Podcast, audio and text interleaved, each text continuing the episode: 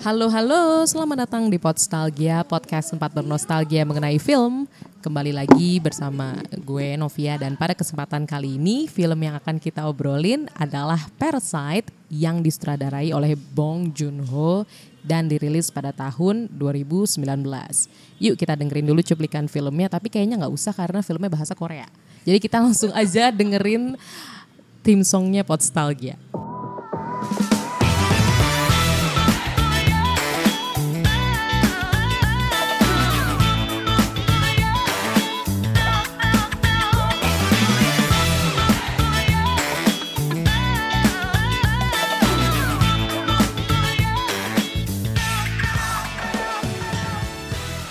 Oke, itu adalah theme song dari Podstalgia. Sekarang gue sudah ditemani oleh Elita. Halo Elita. Halo pendengar Postalgia. Halo Elita. Kembali lagi sama saya.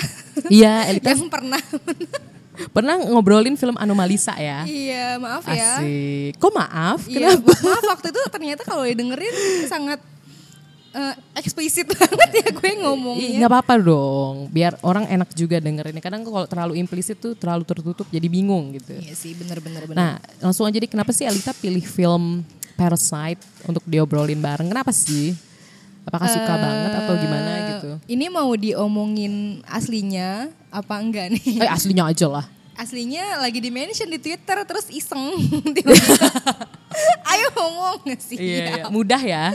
Gampang kan? Mm-mm. Terus eh menariknya adalah nggak tahu sih karena mungkin apa ya eh Parasite tuh lagi happening kan sekarang happening banget bahkan sempet kayak eh kalau kita ngeliatin perkembangan pop culture-nya Korea di entertainment Amerika kan kayak lagi wah tinggi banget. Nah, kalau ngomongin eh, kayak gitu berarti ada Bangtan, ada Sederet, eh, produk-produk pop culture-nya Korea yang lagi masuk banget nih sama pasarnya Amerika dan termasuk Parasite ini. Jadi mungkin bakalan lebih seru ya kalau coba diomongin eh, di sini kayak gitu sih. Iya sih, setuju banget. Apalagi kayaknya tahun 2020 aja nih baru awal ya. Maksudnya tadi kalau misalkan ngomongin produk-produk Korea Selatan yang lagi udah penetrasi ke pasar Amerika tuh misalkan ya kalau misalkan selain Parasite kayak BTS dia kan baru ngomongin US tour. Maksudnya kayak US tournya pun bukan kota-kota New New York aja gitu, bukan San Francisco tapi kayak sampai kota-kota yang North America lah ya. Iya, North America yang maksudnya yang apa ya? Bukan kota besar yang Yes. kita tahu aja gitu kayak Georgia. Itu juga udah masuk bahkan kayak Parasite juga kurang lebih seperti itu sih. Gitu. Oke. Gila ya? Eh, gimana ya? Eh, secara pasar, secara pasar sih eh, luar biasa sebenarnya. Ini jadi fenomena juga. Tapi kalau kita ngomongin lagi ke eh, kenapa sih Parasite bisa segitu masuknya di di pasar orang Amerika tuh? Mm-mm. eh, sebenarnya nih kalau misalnya kita mau ngomongin dari ceritanya, Ya. ide cerita ini tuh bia buatku sih ya buatku sih biasa Mm-mm. karena every single country punya penga- punya punya masalah kayak gini punya gap punya punya apa sih istilahnya eh, pendapat pendapatan gap apa ya Kesenjangan iya pendap- kesenjangan pendapatan. kesenjangan sosial oh iya bener Ya. kesenjangan sosial yang yang yang nggak ada beda gitu loh nggak nggak cuman kita kalau ngomongin kesenjangan sosial di benua Eropa di benua Amerika di Asia di mana pun itu uh, even di Afrika itu sama pasti ada yang istilahnya gue kaya banget yang sebelah sana miskin banget gitu kan Mm-mm. tapi uh, sejauh perfilman nggak tahu antara emang gue belum belum banyak nonton film tentang kayak gitu. Mm-mm. mengingat genre yang gue suka bukan sebenarnya bukan bukan seperti Parasite gitu kan. Tapi uh, Parasite ini jadi salah satu film yang uh, blunt uh, tentang tentang topik itu gitu loh. Dan dia tuh nggak cuman ngomongin kesenjangan uh, via diliatin. Oke gue uh, si si pemeran A orang kaya si, pem- si pemeran B orang miskin dan berhubungan lalu punya uh, istilahnya punya affair apa pun bentuknya gitu ya Nah, dan dan si si, uh, si bapak si Mr. Bong, Mr. Bong ini sangat buat gue tuh uh, blunt banget dari sisi uh, senario dan uh, walaupun dan sinematografi ya kayak gitu unsur-unsur kayak ya unsur-unsur film kayak kayak sampai ke latar Hmm. skrip Ya. uh, even act-nya si aktor sini dibuat sejujur mungkin kalau mau buat buat ngasih tahu kalau ini loh kesenjangan yang ada di dunia nggak cuma ada di Korea doang gitu dan itu yang mungkin bisa uh, bisa jadi kenapa sih orang-orang orang-orang Amerika nih kayak semacam uh, wow kita akhirnya punya film yang seperti ini karena di Amerika belum ada. Pun kalau ada ya tahulah kenapa tidak bisa rilis kayak gitu kan. Hmm. maksudnya uh, uh, Bong ini buat gue tuh jadi sese jadi sutradara yang uh, give no fucks gitu loh with uh, ini film mau diprotes kek mau di apa sama pemerintah atau siapa maksudnya ada pasti ada kan orang-orang yang uh, kalau buat gue sih ini pasti ada orang-orang yang istilahnya panik setelah film ini uh, uh, film ini rilis. Dan dan si Bong ini jadi orang yang buat gue kayak ya udah bodo amat rilis rilis aja. Ini cerita gue ini cara gue yang bercerita jadi nikmatilah dan silakan bercermin dari film ini. Kayak kalau itu sih ya menurut gue. Panjang banget ya maaf. Iya, ya nggak apa-apa, bagus dong, bagus banget. Ini jadi kayak tahu banget, berarti emang Elita tuh tahu banget, walaupun katanya nggak terlalu suka gitu ya. Iya. Gimana kalau suka gitu kan? Iya. Nah, kan tadi kan iseng ya ngelihat eh, latar belakangnya si Bong Joon-ho Hmm. dan dia lahir di Daegu dan kemungkinan besar memang Daegu tuh nama suatu kota, kota Iya, terbesar kota. ketiga kalau nggak salah ya. Setelah Yes, Seoul, di- setelah Busan, baru Daegu. yes betul Nah itu ada gak sih pengaruh dia upbringing di Daegu ke Seoul? karena karena kalau misalkan nggak nggak tahu sih kayak beberapa kali gitu ngeliat berita K-pop ya, misalkan kayak ini loh aktor eh ini loh artis-artis atau idol-idol dari Daegu kayak Iya. ada sesuatu yang beda gitu loh. Oke, jadi pertama orang Korea sangat eh gimana ya? Mereka itu kan jenis orang yang oke, gue dari Seoul, jadi gue orang-orang metropolitan, sangat keren istilahnya. Hmm. Mungkin Kalau kita Jakarta lah, kita anak Ja- kita anak Jaksel, Oke. khususnya Jaksel gitu loh. Gue Jaksel, Jakarta, Depok. gitu. Padahal Iya, gue sih bukan anak Jaksel. i, selatan Jakarta kita. Oh iya bener. Depok. Iya sih bener ya. Gitu. Nah gitu jadi eh, kalau secara or- pokoknya orang Korea tuh sangat sangat soul centric atau enggak busan centric istilah gitu. Busan pun sebenarnya dibilang dibilang sebagai em, kota yang enggak gede-gede banget juga istilahnya kampung lah gitu lah. Dan Daegu nih jauh lebih kampung dari Busan gitu. Hmm, mereka sangat mereka oke. sangat main itu. Menurut menurut menurut menurut apa ya penglihatan gue selama ini sih mereka tuh sangat kalau misalnya ada artis orang ada atau ada tokoh yang besar Ya. eh, besar besar namanya tiba-tiba besar dan dia tidak berasal dari eh, Seoul City gitu kan itu pasti ba- eh, identitasnya istilahnya ke bawah gitu loh. Oke Iya, gue anak iya. kampung yang berhasil. Istilah kayak gitu sih. Kalau kita ngomongnya kayak gitu di sini.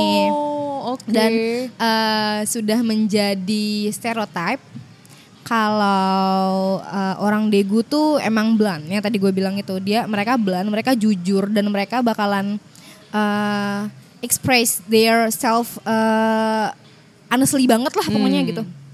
Dan eh, itu tuh bisa enggak sih ini sebenarnya cocokologi. Jadi itu cocokologi kayak beberapa kalau misalnya kita mau ngelihat eh, artis-artis Daegu tuh Min Yoon Gi suganya BTS dia dari Ah. Daegu lihatlah lirik-lirik lagunya yang oke wow so so so jujur aja gitu loh ya sah sahwet sa- society gue kayak gini kayak gitu Eh, negara gue kayak gini, keadaan hidup gue kayak gini. Gue sangat tidak suka dengan keadaan sosial yang seperti ini, kapitalisme yang kayak gini dituangkanlah di lagu. Nah si Bong Joon Ho ini juga hal yang sama kayak gitu. Kalau mau ada eh, tokoh Daegu lain adalah Irina Red Velvet, uh, Bae Joo Hyun. Dia juga dia pintar, dia pintar banget. Dia kalau misalnya kita mau ngebilang dia feminisme, eh dia fe- dia pengikut paham fe- feminisme, dia sangat perempuan gitu loh dan dan uh, she's been so apa ya bukan open lebih uh, ke menunjukkan dirinya seperti itu dan benar-benar melakukan apa yang seharusnya feminisme lakukan kayak gitu sih ya despite ya di Korea nggak bisa semaksimal itulah untuk untuk menjadi perempuan yang seutuhnya gitu kan Iyalah sampai foto karta dibakar. Tahu dia baca buku Kim Ji iya, ya. gitu.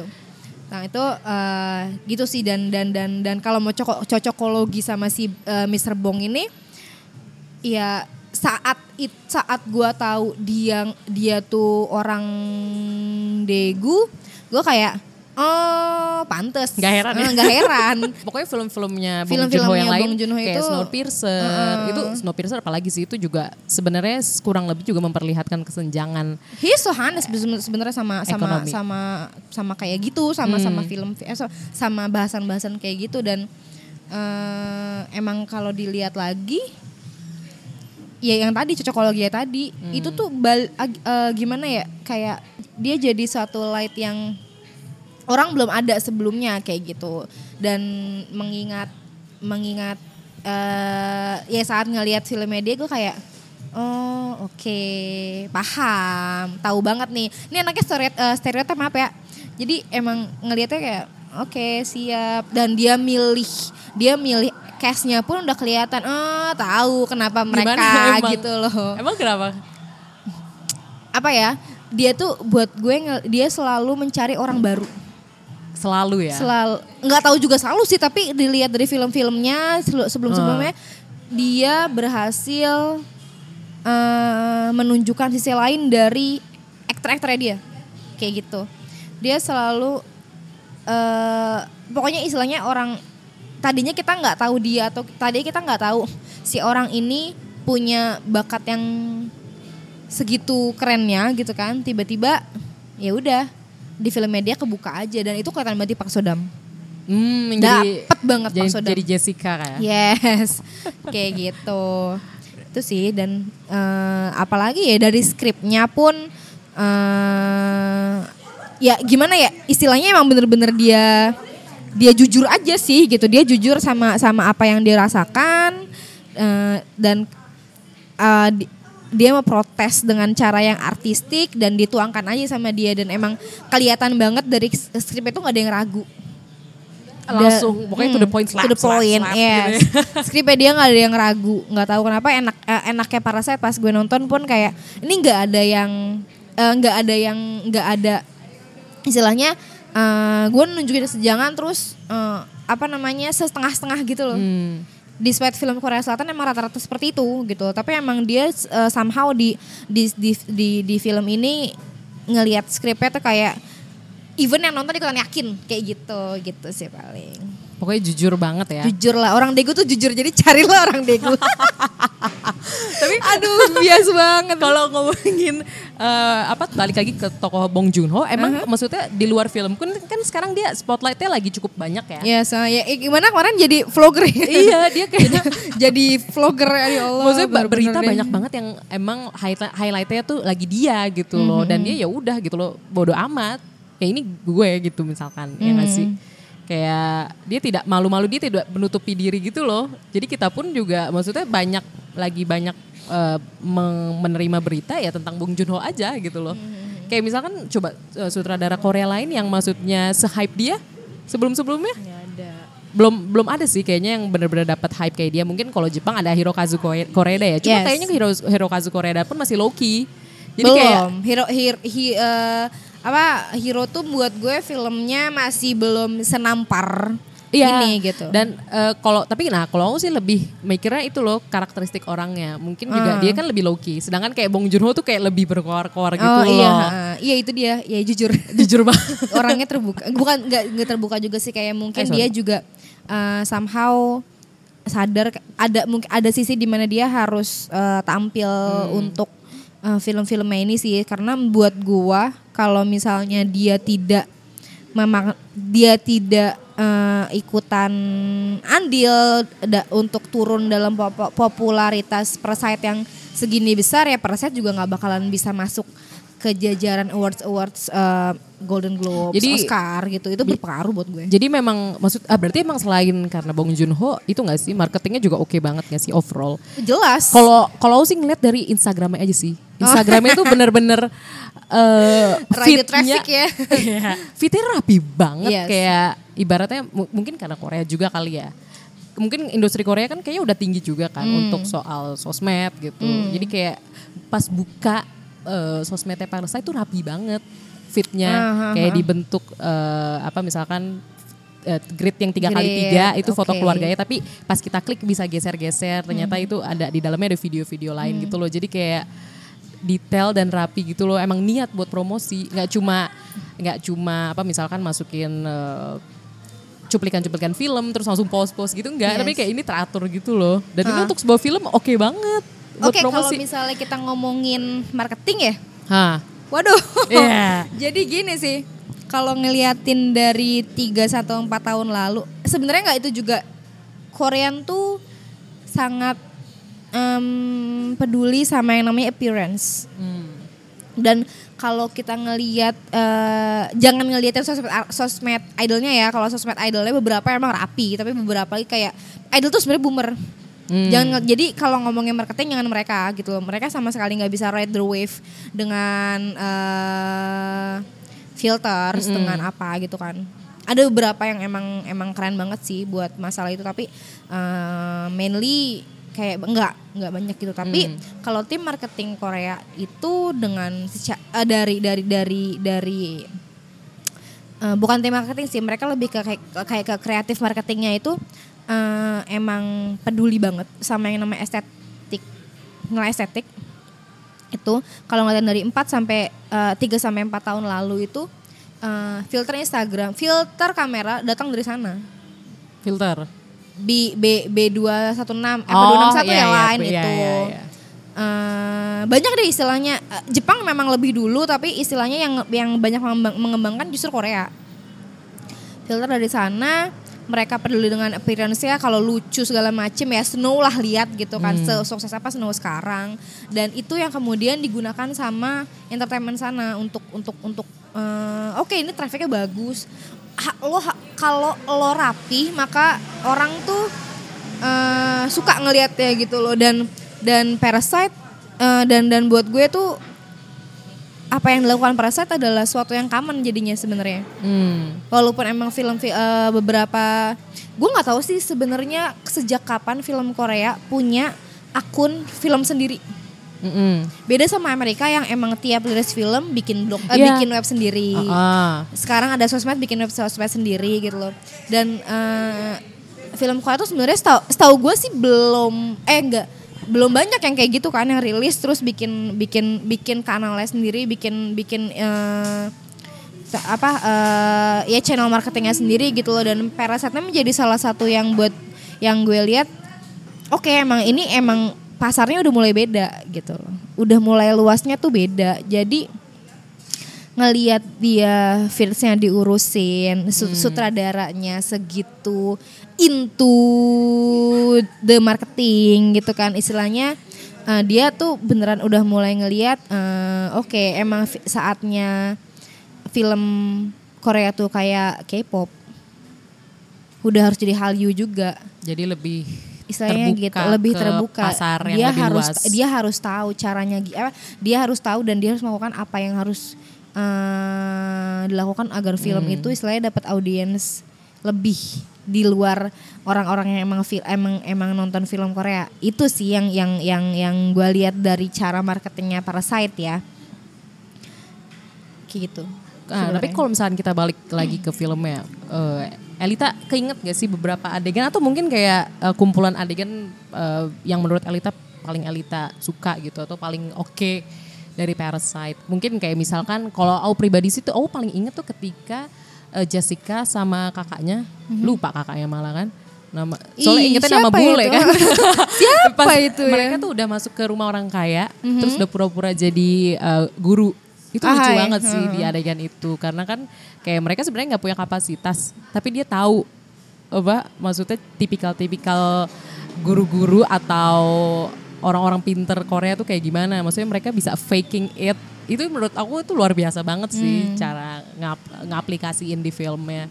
Nah kalau Elita mungkin ada keinget tiga sih Hmm. sebenarnya saat um, you know yang ada orang pipis di depan mukanya eh di depan di depan ada orang pipis di depan mukanya eh depan muka di depan jendelanya rumah si eh siapa si Jessica itu jadi lupa kan gue? Si keluarganya Ah, Kiwu ya yes. kan. itu itu pertama. Itu yang jadi it- itu buat gue jadi titik di mana nih orang udah miskin banget. Itu udah udah menunjukkan kalau eh, apa kalau udah eh, istilahnya lo tinggal di basement. Ini sih gue ngeliat eh ini tuh salah satu film yang river gue ke drama reply 1998 itu kan dia juga film istilahnya jadi orang miskin yang ini sentimen sih filmnya kan eh, si dramanya kan. Dan dan si eh, si, si reply 88 itu menceritakan orang yang juga hidup di basement masalahnya banyak. Dari mulai anaknya har eh, apa namanya ngirup karbon dioksida gitu-gitu nggak bisa nggak bisa escape kayak gimana. Dan dan dan si parasite ini ngeliatinnya dengan cara yang lebih lebih eh blunt. Eh bukan blunt ya lebih lebih lebih kalau kita mau ngomong lebih kasar lebih kasar gitu kan Oh kasar banget ya. Lebih- ini kasar banget karena ya siapa sih yang mau rumah lo dipipisin di jendela Wah, gitu iya, loh. iya. Itu udah udah nunjukin kalau ini emang dan eh, emang emang emang emang ini orang udah nggak punya banget istilahnya kayak gitu kan dan dan kalau ngomongin masalah eh, society-nya eh, Korean society itu emang ya ada orang-orang yang hidup di tengah eh, ada ada orang yang hidup semiskin itu di sana dan beneran ada kayak gitu loh itu yang ketiga itu sek- sekuensnya si keluarganya mulai berbohong mereka mereka nginiin skrip eh, eh, saat makan makan makan di akhirnya bisa makan even bisa makan di tempat driver itu loh Ah. nah itu itu, itu nyenak banget sebenarnya kayak wah gila nih keluarga kayak akhirnya udah bisa yang eh, apa namanya makan setidaknya catering gitu Yes, loh. iya Udah kayak gitu. Nah, itu ngena banget sih. Soalnya apa ya istilahnya kalau gue ngelihat makanan itu jadi sesuatu yang eh, menandakan kebahagiaan dan mereka akhirnya mendapatkan itu setelah serangkaian eh, yang usaha yang mereka lakukan kayak gitu loh. Yang ketiga adalah saat eh, si tuan Park itu step apa di di ditusuk. Wah, Ah. itu sangat sangat sangat ngena karena emang gimana ya? eh, sentimennya tuh sangat sentimennya tuh kayak em, dia apa ya saat is- istilahnya lo jangan gim- dia tuh sempat sempat yang hina gitu loh di saat di di di, di tengah keo, eh, chaos kayak gitu kan yang dan dan itu yang yang yang yang yang bikin gue kayak wah gila nih orang dalam keadaan kayak gini masih bisa masih bisa ngehina eh, bawahannya istilah kayak gitu kan. Dan dan jujur sih gue saat dia ditusuk kayak mampus gitu loh. Apalagi gesturnya nyebelin gak sih? Asli itu bener-bener itu bener-bener kayak mampus lo akhirnya dini. Kayak woi iya gue lo kaya tapi gak gitu juga gitu loh. Emang sentimennya kayak gitu sih. Hmm. Itu tapi kayaknya itu udah nggak mikirin kaya atau miskin lagi lebih ngeri dilecehin. Iya, ah, dilecehin itu, ah. aja gitu loh. Dan dan itu gue ngeliatnya sebagai kayak eh, si si Park ini emang udah ditanamkan kalau dia tuh sebagai orang yang ber ber berkuasa gitu loh. Ada di- ada ada di gue ngeliatnya kayak orang-orang kayak gitu berarti dia tuh udah tertanam udah, udah deep down di ininya dia di di dirinya dia. Jadi saat dia ber- saat dia di step itu gue langsung kayak ya makanlah itu eh, apa? Isi, eh, mindset lo gitu loh. Itu enak banget sih di situ. Di gue situ gue ya. sangat gue sangat ngena banget di situ. Enak ah, bukan enak kok enak ya? Bukan enak sih Eh. kayak pas lah ya. ah puas puas banget jujur. Jujur puas banget pas di situ ya? pas di situ. Itu itu itu jadi itu jadi closing yang epic sebenarnya. Orang-orang kan bilang kayak eh, closingnya closingnya tuh saat eh, kiwunya eh berhayal istilahnya kan kayak gitu yang ya tau lah eh, Kayak itu sebenarnya pembuka kan juga kayak gitu Ah, adegannya ah, kan. iya Cuma beda warna, beda tone, beda Iya. ekspresi. Ah, ah, ah, ah. Tapi buat gue eh, cerita close saat si Park ditusuk itu udah kelar banget buat gue. Kayak, Udah ya. udah itu udah kelar banget kayak, kayak yes akhirnya nih orang karena emang kayak kayak gue kayak gue nyimpen grudge tapi emang eh, kebetulan tidak suka buka apa gue gue pribadi adalah orang-orang yang eh, gue gue pribadi adalah orang yang istilahnya ya lo kalau misalnya punya punya sesuatu suatu suatu suatu anggapan suatu mindset itu jangan jangan di jangan di jangan ditanam-tanam banget lah gitu loh. Dan dan si Kiwu ini eh, buat gue menjadi satu contoh yang kayak gitu istilahnya ya, ya lo tuh manusia jadi bersikaplah seperti manusia seperti tidak ada seperti tidak ada gap tidak ada stage di dalamnya gitu loh rata aja sama gitu Lebih ke situ ya. Heeh. nilai nilai nilai moral nilai moralnya gitu. Tapi ya ya kayak gitu sih. Nggak mikirnya mikirnya kayak gitu waktu waktu nonton. Tapi berarti emang eh, kalau misalkan jadi keinget kan, Elita tuh mention adegan ketika rumahnya tuh dipipisin orang. Itu adalah hal yang luar biasa nggak sih dari set desainnya? Mhm. Benar-benar terpikirkan yang rumahnya keluarga kaya, itu keluarganya Park. Mhm. Itu yang di, kayaknya emang di Gangnam ya. Gangnam banget maksudnya daerah yang Enggak gede enggak itu apa di mana? uh, yang si rumahnya ini ya rumahnya Orang kaya.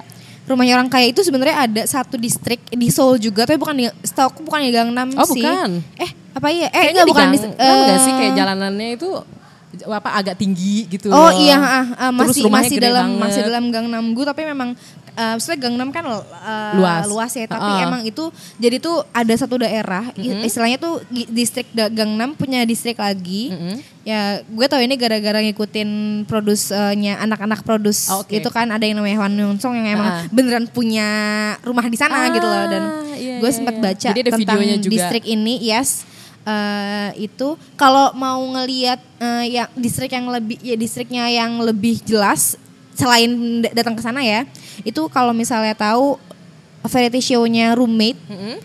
2014 2015 itu juga di sana eh, syutingnya dan emang itu isi isi isinya tuh istilah tetangga lo tuh ambassador gitu loh Ah, oke. anak presiden, Iya, iya, menteri, iya. emang emang emang emang jadi emang jadi distrik eh, orang-orang berkelas lah istilahnya yang Selain kaya statusnya juga tanda yes, kutip iya. tinggi ya. Ah, ah, istilahnya ya lo punya tetangga bukan cuma tetangga yang tinggal eh kerja karyawan enggak gitu, Iya, tapi iya. yang bener-bener yang punya Samsung di sana Iya. gitu, yang punya Titisan eh, iya keluarga di sana. a- apa Joson gitu Heeh. ya. Ada idol, ada, ada idol kayak dia kayak bukan idol sih, lebih ke kayak hip hopper yang beneran punya rumah di sana juga. Ah, Cuman lupa siapa, tapi iya, ada iya, iya. gitu. Nah, pok- berarti kan emang udah spesial banget gitu ya. Hmm, Iya kan? Dan sedangkan kontrasnya tadi itu maksimal banget sih emang maksimal gitu. banget udah di udah maksudnya secara posisi di bawah, beneran di bawah di Mm-mm, semi ben- basement ah, ah, gitu itu kan. iya itu sih yang yang saat eh, mereka akhirnya eh, hujan terus mereka pulang Wah, itu, itu, aduh. waduh itu itu kelihatan banget kayak you keeps on turun ke bawah Makin gitu loh. turun gak sih? Udah turun. Ah, turun turun turun turun turun dan rumahnya di basement dan iya. Enggak gini di toilet aja di atas. Makan di bawah. Iya kan? Kayak gitu tapi eh itu yang eh, apa ya jadi suatu realiz, eh, realization juga emang ini film tuh apa ya jujur gitu loh.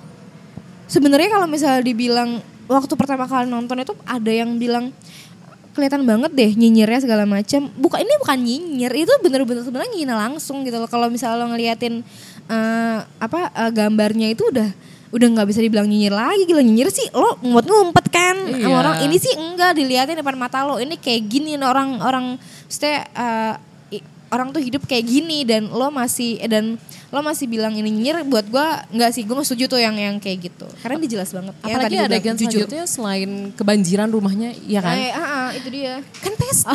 Orang rumah orang kayak eh, the rain was blessing itu ya Wah iya nah sih. itu kalimat itu sekarang tiba-tiba lagi jadi hits lagi tiba-tiba ya. hits lagi banyak banget tiba-tiba banyak uh, editan-editan Tumblr di Twitter Iya.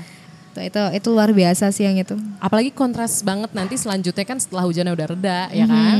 Terus apa yang eh, kiwu kiwunya nyari Iya. baju Yes, ya iya itu, kan heeh. buat menghadiri pesta. Uh, dan mereka habis dari uh, tempat ini juga kan habis dari tempat penam eh, apa uh, pengungsian Iya, kan Nah. sambil nyari baju buat ngadirin pesta ya kan. Ah, ah, Kayak ah, berarti ah, kan sebenarnya keluarganya yang kaya tuh nggak tahu kondisi yang keluarga. Iya, heeh.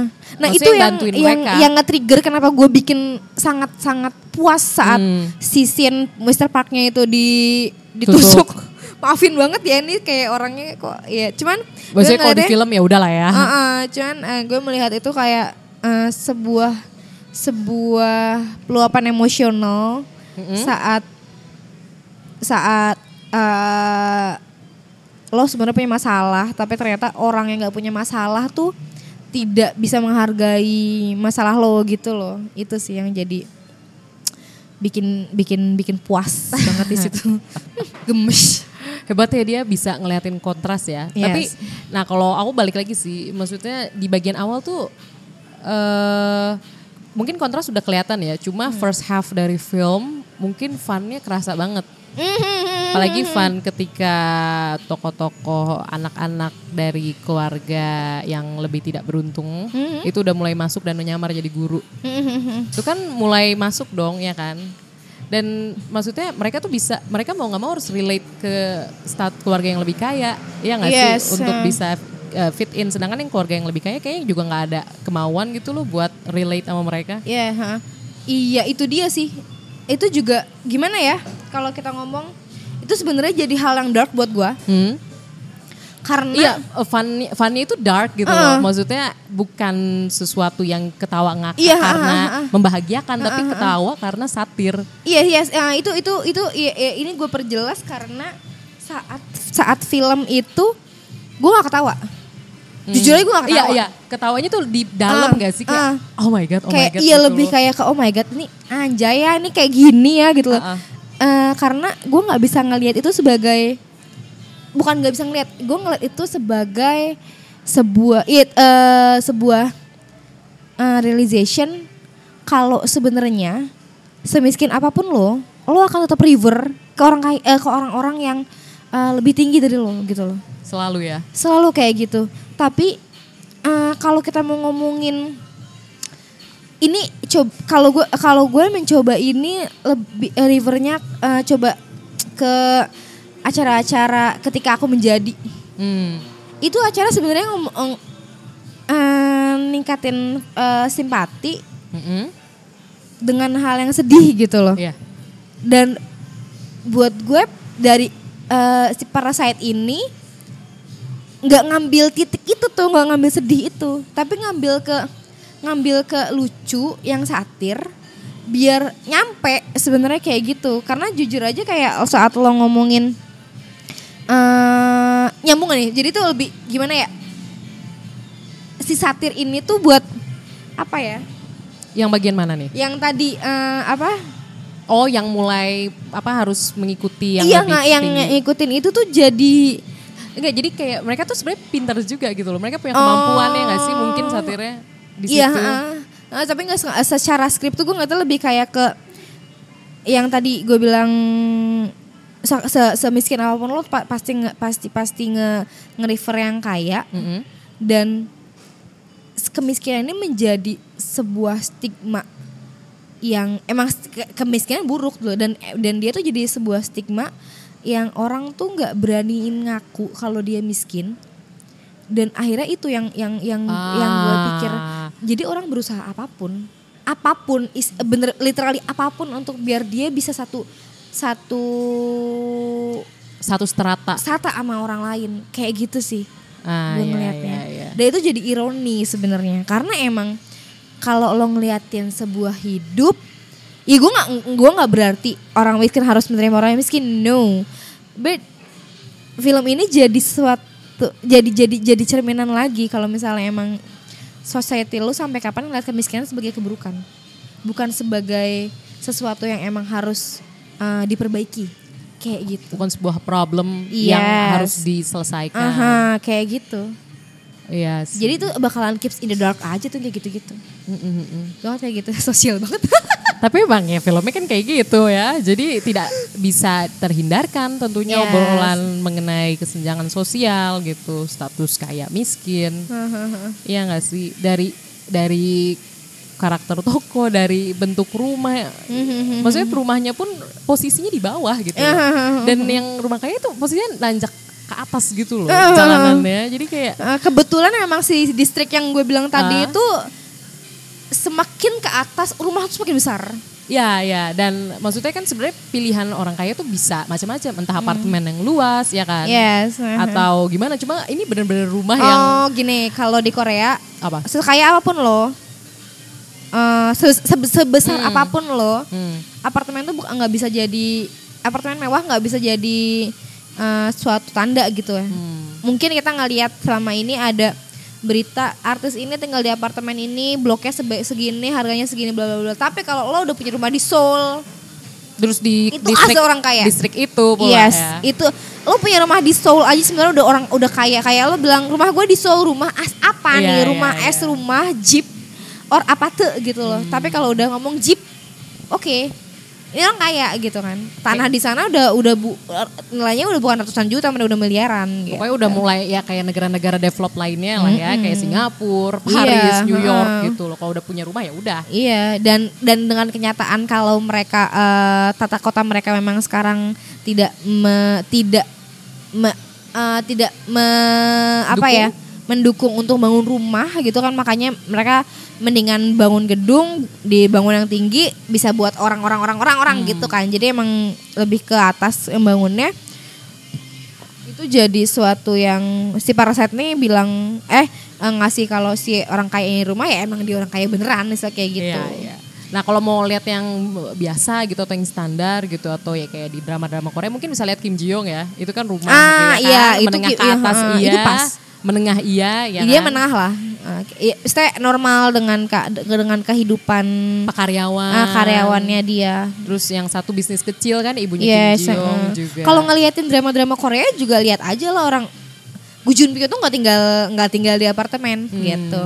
Eh, apalagi yang yang yang drama-drama yang apa Kaya secret banget. secret garden kan tuh ngeliatin gap juga tuh Iya, kayak iya. romantically ngeliatin eh, social gap Ha-ha.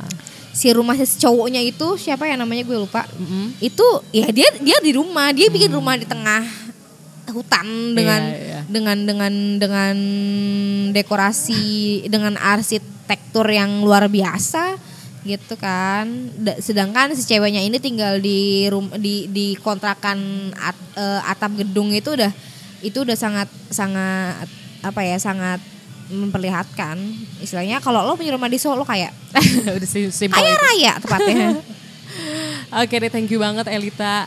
Gak kerasa loh tiba-tiba udah segini Udah loh. sejam ya? Hampir belum sih. Ya 40 Allah. menit. Thank you banget. Bacot banget lagi. maaf ya. Ya. Oke ini banget. ini ini ini self review sih. Ada juga review sebenarnya yang lebih blunt dari Hmm. ini karena emang kalau ngomongin Parasite itu kita nggak bisa ngomongin satu satu satu topik aja karena somehow ya di sini ya juga ada ngomong eh, apa ya masalah pendidikan kayak gitu. Me- mengkritik bagaimana pemerintah Korea itu nggak tegas sama yang namanya plagiarism itu juga ada. Apalagi ya banyak lah istilahnya kayak gitu. Oh bahkan kayak kehidupan apa sih Korea yang emang maksudnya sekolah di Amerika itu adalah hal Yes, yang biasa uh, uh. gitu loh terus balik lagi jadi seseorang gitu Iya, ya. uh, uh. Jadi Iya, itu sebuah juga. status tambahan gitu karena udah itu pernah kalau sekolah di itu luar. sebenarnya ada itu sebenarnya ada eh, ada papernya yang membicarakan itu masalah pendidikan di Korea kenapa orang-orang eh, kenapa orang-orang Korea yang kaya itu lebih mau eh, lebih lebih mau sekolah di luar negeri Hmm. daripada sekolah di negara sendiri gitu kan itu juga ada panjang kalau misalnya Panjang banget itu. dibahas lagi gitu kan Oke deh, thank you banget sekali lagi Elita. Terus mungkin bisa sharing-sharing sosmed Elita. Jangan deh isinya. Oh, iya, Oh, iya, iya, isinya apa namanya chaotic. Chaotic ya bisa dibilang Chaotic begitu. banget, jangan deh. Nah, terus untuk teman-teman yang mau kasih kritik, saran atau komentar untuk Podstalgia bisa langsung mention di Instagram dan Twitter di @podstalgia atau email di podstalgia@gmail.com. Oke, that was it untuk episode Parasite ini.